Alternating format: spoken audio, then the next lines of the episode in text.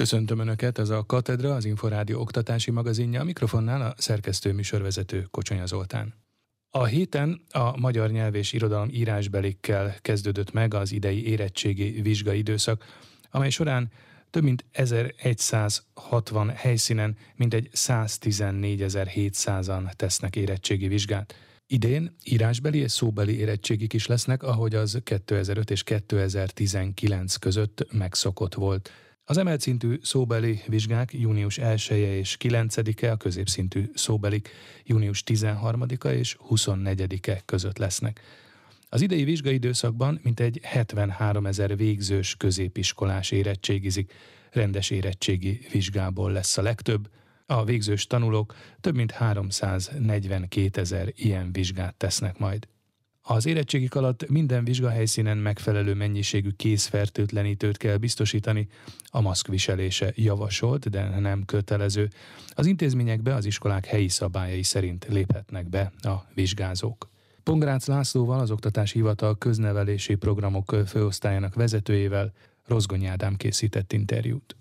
Ez a vizsgai időszak, amelyben most körülbelül 73 ezer végző középiskolás indul el azért, hogy érettségi bizonyítványt szerezzen, és összesen pedig 114.700 érettségiző vesz majd részt az eljárásban. Annyiban mindenképpen más lesz, mint a legutóbbi, hogy visszatér a őt irányító rendes jogszabályok világába, és ugyanúgy írásbeli és szóbeli vizsgák lesznek, ahogy az 2019-ig, 2005 óta megszokott volt. Mire kell figyelni az érettségik alatt? A diákoknak, a tanároknak, felügyelőknek kell-e valamilyen speciális szabályt betartaniuk? A járványügyi szabályok az OH honlapján természetesen ezek figyelemmel kísérhetők, illetve megtekinthetők. Nyilván az korábbi vizsgai időszaknál jóval enyhébbek, inkább ajánlások, mégpedig ajánlás, hogy a védőmaszk viselése javasolt, de nem kötelező, illetve készfertétlenítőt fognak biztosítani természetesen a vizsgahelyszínek, illetve hogy az intézmény intézményekbe az iskolák helyi szabályai szerint léphetnek be a vizsgázók. Ezek a szabályok vannak, ami a egészségvédelmet illeti. Azt látják-e már, hogy a számok, tehát hogy mennyien érettségiznek, azok hogyan viszonyulnak az előző évekhez képest? Van esetleg ebben csökkenés vagy növekedés? Az érettségi vizsgázók számában jelentős eltérés az utóbbi években nem tapasztalható, amiben viszont a változás valóban jelentős, az a közép és az emelt szintű vizsgák közötti arány. Ugye az idén középszinten 330 ezer vizsga lesz kb., emelt szinten 65 és fél ezer. Nos, ez a 65 és fél ezer emelt szintű vizsga, ez, ahogy mondani szokták, az utolsó békeévhez 19-hez képest másfélszer annyi. Nyilván ennek az oka a rendszer szereplői számára természetesen világosabb, nevezetesen, hogy ugye 2020 óta a felsőoktatási felvételibhez legalább egy emelt szintű vizsga szükséges, és hát ez természetesen meglátszik az emelt szintű vizsgák arányában is. Statisztikailag megfigyelhetően, hogy emelt szinten mondjuk kevesebb vizsga lesz sikeres, mint középszinten. Ilyen statisztikai megfigyelésünk nincs, sőt, hát a valószínűséget kéne mondanom, valószínűleg az emelt szinten sokkal kisebb a sikertelen vizsgák száma arányosan, mert hogy oda olyan vizsgázók mennek, akik felkészültek és régóta készülnek az adott vizsgaletételére. Most is főként májusban lesznek az írásbeli vizsgák, és majd júniusban a szóbelik? Igen, a vizsga időszak rendje a korábbi évekhez hasonló. Május 23-án végződnek az írásbeli vizsgák, utána június 1-től 9-ig vannak az emelt szintű szóbeli, majd június 13 és 24 között a középszintű szóbeli vizsgák. Ez a vizsgai időszak szokásos rendje. Eredményekre mikor lehet számítani leghamarabb? Hát vizsga eredményeket, amelyeket már nyilvánosságra is lehet hozni, tehát úgy mondanám, hogy statisztikákat, azt nyilván a júniusi 24-e dátum után jóval egy-két héttel legalább csak ekkor lehet kihozni. Ugye az egyes iskolák rögzítik a vizsgaeredményeket, majd ezek, amikor lezárulnak ezek a rögzítések, akkor lehet nekiállni a statisztikusoknak és elemzéseket készíteni. De szokott lenni, jól tudom, most is lesz betekintés a feladatlapokba, hogyha valamely érettségizőnek mondjuk kifogása van vizsga eredménnyel, a pontozással, akkor tehet észrevételt? Igen, az észrevételtétel szabályai nem változtak, ahogy eddig, úgy ebben a vizsgai időszakban is természetesen a kijavított írásbeli vizsgadolgozatokba betekintést biztosítanak a vizsgaszervezők, és ezek után a betekintést követő másnap lehet észrevételt tenni a javítás ellen, amelyet aztán a jogszabályok szerint elbírálnak. A Nemzeti Pedagógus Kar elnöke a Győri Révai Miklós Gimnázium és Kollégium igazgatója problémamentes érettségi szezonra számít. Horváth Péterrel Rozgonyi Ádám beszélgetett. Azt gondolom, hogy talán nem lesz semmiféle különösebb probléma. Az előző két évben külön szabályzók voltak, vonatkoztak az érettségi megszervezésére, több esetben elmaradt a szóbeli érettségi is, ezúttal nem számítok semmi ilyesmire. Mondhatjuk úgy, hogy a ballagás, illetve az érettségi vizsgák is a régi megszokott rendben történnek? Így van, ugye az előző két évben tényleg nagyon komoly nehézséget okozott, ugye két évvel ezelőtt ballagás szinte sehol sem volt, sokan oldották meg ezt digitálisan, felvették, vagy közvetítették, esetleg igazgató igazgatói beszédet, kisebb ünnepségeket. Tavalyi évben nálunk június közepére, hiszen nem voltak szóbeli érettségig tolódott a ballagás, tehát megszerveztük, de csúszással. Most idén a ballagás időpontja visszaállt szerintem mindenhol a régi kerékvágásba, és az érettségivel kapcsolatban is központi szabályozást, ez központi rendelkezések eltérőek a hagyományostól nincsenek, ugyanakkor az intézmények nyilván óvatosak, és azért azt a fertőtlenítést, vagy azt a lehetőséget, hogy az ablakok kinyitása, hogy kevesebb diák van egy terembe, ezt gondolom mindenki a saját lehetőségei szerint megoldja nálunk. Továbbra is mi azért csak tíz diákot ültetünk le egy terembe, amiben tényleg próbálunk minél inkább olyan körülményeket teremteni, nehogy valami probléma legyen, bár a gyerekek azért ebben az évben végig iskolába jártak, egymás mellett voltak. Szerencsére az utóbbi időben, utóbbi hónapokban már egyáltalán nem volt megbetegedés, úgyhogy nagyon bizakodóak vagyunk. Jelenléti oktatásban sokkal könnyebb, egyszerű volt a felkészítés, mint mondjuk tavaly ilyenkor, amikor online is kellett órákat adni? A végzős évfolyammal kapcsolatban több iskola így szerintem mi is elég szerencsésen meg tudtuk oldani tavaly is a munkánkat. Tavaly előtt ez nehezebb volt, hiszen tavaly lehetőség volt arra, hogy a diákok bejöjjenek konzultációra, kis csoportos foglalkozásokra, és mi tavaly úgy oldottuk meg ezt, hogy hetente két nap a kötelező érettségi tantárgyakból megvolt ez, a nem kötelező tantárgyakból pedig online feladatokat kaptak a diákok, megtartottuk a fakultációs foglalkozásokat. Szerintem a gyerekek nem visszaéltek, hanem éltek ezzel a lehetőséggel, és szerintem elég jó eredmények születtek, de minden esetre azért a jelenléti oktatás többségében, az színek többségében szerintem egyértelműen jobb lehetőség arra, hogy együtt beszéljük meg a feladatokat, amik hátra vannak, együtt próbáljuk a témaköröket feldolgozni, amelyek várhatóak a szóbeli érettségi, majd az írásbeli érettségi részen. Úgyhogy én tényleg örülök annak, hogy az idei évben jelenléti oktatásban tudtunk végig dolgozni. A magyar nyelv és irodalom írásbelékkel kezdődtek az idei érettségi vizsgák. Az első érettségi napon magyar nyelv és irodalomból középszinten mintegy 71 ezeren, emelt szinten több mint 2200-an adtak számot tudásukról. A magyar érettségire közép és emelt szinten is 240 perc állt rendelkezésre, és maximum 100 pontot lehet elérni mindkét szinten. Középszinten a magyar érettségi első részében egy 1999-ben kiadott szótár előszava alapján kellett megoldani feladatokat, a szövegalkotási részben iskolai memoriterekről írhattak érvelést az érettségizők, vagy diák önkormányzati tagként osztálykirándulásokról fogalmazhattak meg hozzászólást. A vizsga második részében műértelmező szövegalkotási feladatként Szabó Magda Ezüst golyó című novelláját lehetett elemezni, az összehasonlító műelemzést választóknak pedig Janus Pannonius Búcsú várattól és Juhász Gyula Várad című versének összevetése volt a feladat. Drahos Józsefnél a Debreceni Fazekas Mihály Gimnázium magyar munkaközösségének vezetője szerint az idei érettségén egyértelmű, jól teljesíthető feladatokat kaptak a diákok, és a gyengébb tanulók is választhattak olyan feladatokat, amelyeket jól tudtak megoldani. Mint mondta, az első információk szerint a feladatok közül Szabó Magda novellájának elemzése volt a népszerűbb, az összehasonlító értékelést kevesebben választották. Hozzátette, tetszett a diákoknak az a feladat is, amely a digitális világban az iskolai memoriter jelentőségét mutatta be. Sisák Gábor, a Szegedi Tudományegyetem gyakorló gimnáziumának és általános iskolájának szaktanára azt közölte, az idei feladatok összességében alkalmasak a felkészültség mérésére, de a nehézségük mértéke majd csak a javításkor derül ki. Hozzátette, a rövid fogalmazások témájául életszerű feladványokat kaptak az érettségizők, a vizsgázóknak egyaránt vonzó lehet a memoriterek hasznosságáról érvelni, vagy hozzászólást írni a kirándulások időpontjával kapcsolatosan. Kitért arra is, hogy a műértelmező fogalmazások esetében hagyományosan a novella elemzést részesítik előnyben a diákok, de elképzelhetőnek tartja, hogy Szabó Magda Ezüstgolyó című története nem volt ilyen csábító, ugyanis a konkrét elemzési szempontok sokakat eltántoríthattak. Ezt a feladatot csak a legfelkészültebbek csoportja tudta színvonalasan megoldani, tette hozzá. Lovász Csilla, a Bonyhádi Petőfi Sándor evangélikus gimnázium szaktanára azt mondta, a diákok többsége a novella elemzést választotta, a gyakorlati szövegalkotásnál inkább az érvelés kapott hangsúlyosabb szerepet, és meg voltak elégedve a szövegértési feladattal. Megjegyezte azt is, hogy az érettségizőknek a prózai szövegek könnyebben értelmezhetők, és bár szeretnek verseket elemezni, az összehasonlítás nagyobb kihívás a számukra. Schiller Marian az ELTE Radnóti Miklós gyakorló általános iskola és gimnázium magyar szakos vezető tanára azt mondta, semmi váratlan nem volt az idei magyar érettségiben.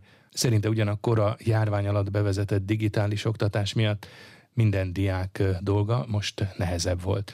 Varga Monika készített interjút Schiller Mariannal mindenféle értelemben megugorható volt.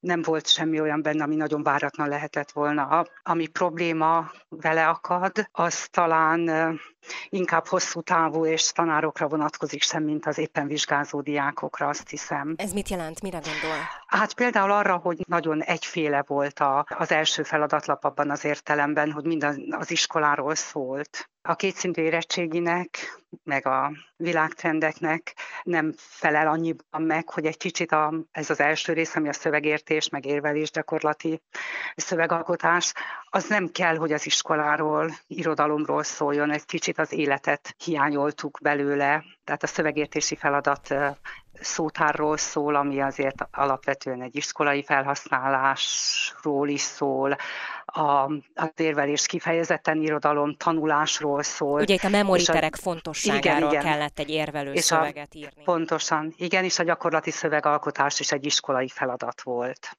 Nézzük akkor a gyerekek oldaláról. A szövegértési feladat az könnyen megoldható volt? Volt egy néhány nagyon pongyolán fogalmazott feladat, ahol el lehetett egy kicsit tévejedni, de persze ne felejtsük el, hogy nem láttuk még a, a javítási értékelési útmutatót, úgyhogy ott még minket, tanárokat is érhet meglepetés. Volt egy táblázat, aminek az egyik celláját azt gondolom, hogy nem lehetett eh, kitölteni, vagy értelmes választ én nem találtam rá. Volt olyan feladat, ahol, ahol tényleg nagyon, nagyon problémás volt a feladat megfogalmazása. Választhattak a diákok, hogy érvelnek a memoriterek fontossága mellett, illetve hogy tanulmányi kirándulásokról írnak egy hozzászólást egy iskolagyűlésre. Ön szerint melyiket volt könnyebb megcsinálni a gyerekeknek? Hát mindenféleképpen az érvelést, mert a felszólamlásnak vagy hozzászólásnak vannak olyan formai kritériumai, hogy szerintem nem mindenki tud jól. Ugyanakkor hát a témát persze nyilván minden diák meg tudta oldani. Ha valaki az érvelést nem választotta, annak nyilván sok oka lehet, de az egyik az, hogy a felvezető szöveg, az úgynevezett bázis szöveg az nagyon nehéz volt, és nem is biztos, hogy segítséget nyújtott, de arra is kell reflektálni az érvelésben. És akkor jött az irodalmi feladat, itt Szabó Magda egy novella novelláját elemezhették a diákok, illetve választhatták Juhász Gyula és Janusz Pannonius verseinek összehasonlítását. Melyik volt a nehezebb, melyik volt a könnyebb? Mindig az összehasonlító versértelmezés a nehezebb. És azt gondolom, hogy most is körülbelül abba az arányba választhatták ezt a, a novellával szemben. A Szabó Magda novella jó, könnyen érthető, jó szöveg, jó novella, megfelelő a terjedelme. Nem volt róla könnyű írni, nagyon könnyen azt gondolom, hogy el lehetett csúszni abba az irányba, hogy elmeséljék a novella sztoriát, történetét, és a felvezető kérdések sem minden esetben segítettek. De azt gondolom, hogy ezzel együtt, vagy ennek ellenére azért ezt meg lehetett írni. Rosszul könnyen meg lehetett írni, jól kicsit nehezebben. Az összehasonlításnál mik voltak a kulcspontok? Váradnak a neve, a várathoz fűződő viszony, a értékek. Itt van, amire nagyon könnyen rá lehetett jönni, tehát az, hogy Nagyvárad az kultúrát is jelent, hogy Adi Endre megjelenik a Juhász Gyula versben. Szépen el lehetett azon is merengeni, ez nem szerepelt a kérdések között, hogy, hogy az egyik vers az elhagyja Váradot, a másik oda tart, vagy oda vágyakozik, hogy körülbelül ugyanolyan hosszúságú versek, de különbözőképpen szerkesztve. Szóval ezzel így az egyiknek refrénje van, a másiknak meg majdnem minden verszaka ugyanúgy kezdődik, tehát mintha a verszakok elején lenne refrén. Aki ezt merte csinálni, az azt tudhatta jól csinálni. Mennyire nehezítette meg a diákok dolgát ennél az érettséginél, hogy a jelenléti oktatás a járvány miatt többször is szünetelt, ugye digitális oktatást rendeltek el? Hát ennek az érettségének a megoldását azt hiszem kevéssé, de azt biztosan, hogy az a készség, ami négy év alatt kialakul a diákokban, az azért csorbát szenvedett, akár a szövegértés, akár a műértelmezést nézzük. Hát kiesett idő. És akármilyen ügyesen tanítottunk online, azért minnyáján tudjuk, hogy ez nem ugyanaz. És ez, ez a magyarra épp úgy áll, mint mondjuk a matek, tehát egyszerűen kevesebb példát oldottak meg, kevesebb műelemzést, kevesebb közös beszélgetés folyt művekről, mint COVID-mentes időkben. Kedden a matematika írásbelékkel folytatódtak az érettségi vizsgák, ebből a tárgyból mintegy 69 ezeren középszinten, több mint 5 ezeren emelt szinten vizsgáztak. A matematika középszintű írásbeli vizsga 180 perc, a diákok először egy 45 perces feladatlapot, majd egy 135 perces feladatsort oldhattak meg. A rendelkezésükre álló időt tetszés szerint oszthatták meg az egyes feladatok között, és a megoldás sorrendjét is maguk választhatták. A 10-12 feladatot tartalmazó első feladatsor az alapfogalmak, definíciók, az egyszerű összefüggések ismeretét hivatott ellenőrizni. A második feladatlap már két részre oszlik. Az aljelű rész három feladatot tartalmaz, a feladatok egy vagy több kérdésből állnak. A B jelű rész három egymással megegyező pontszámú feladatból áll, amelyek közül a vizsgázó választása szerint kettőt kell, hogy megoldjon, és csak ez a kettő értékelhető. A matematika emelt szintű írásbeli vizsga 240 perces, és szintén két részből áll. Megengedett segédeszköz közép és emelt szinten is a függvénytáblázat egyidejűleg akár többféle is, a szöveges adatok tárolására és megjelenítésére nem alkalmas zsebszámológép, körző, vonalzó, szögmérő, amelyekről a diákok maguk gondoskodtak. Ezeket az eszközöket a vizsga során egymás között nem cserélhették. Sokszínű kémia néven ingyenes online előkészítő segíti az érettségi előtt álló diákokat, a tananyag kidolgozásában a Budapesti Műszaki Egyetem, az Ötös Lorán Tudományegyetem, a Semmelweis Egyetem és a Szegedi Tudományegyetem oktatói vettek részt. A www.sokszínűkémia.hu címen regisztráció nélkül érhetők el a négy nagy egyetem oktatóinak 20-30 perces videó előadásai, amelyek valamennyi emelt szintű kémia érettségi témakört felölelik, valamint a számolási példák megoldásához is támpontokkal szolgálnak. Köztudomású, hogy a közoktatásban egyre kevesebb a természettudományos tárgyakat tanító tanár, jellemző a kémia tanár hiány is, ezért a készítők remélik, hogy a kezdeményezéssel hozzájárulhatnak a közeljövőben érettségizők sikeres vizsgájához, hosszú távon pedig a vegyész, vegyészmérnök, valamint a gyógyszerészi pályát választók számának növekedéséhez is. Katedra. A Tudás magazinja oktatásról, képzésről, nevelésről. 10.500 iskolatáskát ajándékoz a Rákóczi Szövetség a külhoni területeken magyar iskolába jelentkező diákoknak, felvidékre 3700, Erdélybe 3500, Vajdaságba 1500 táskát juttat el a szervezet.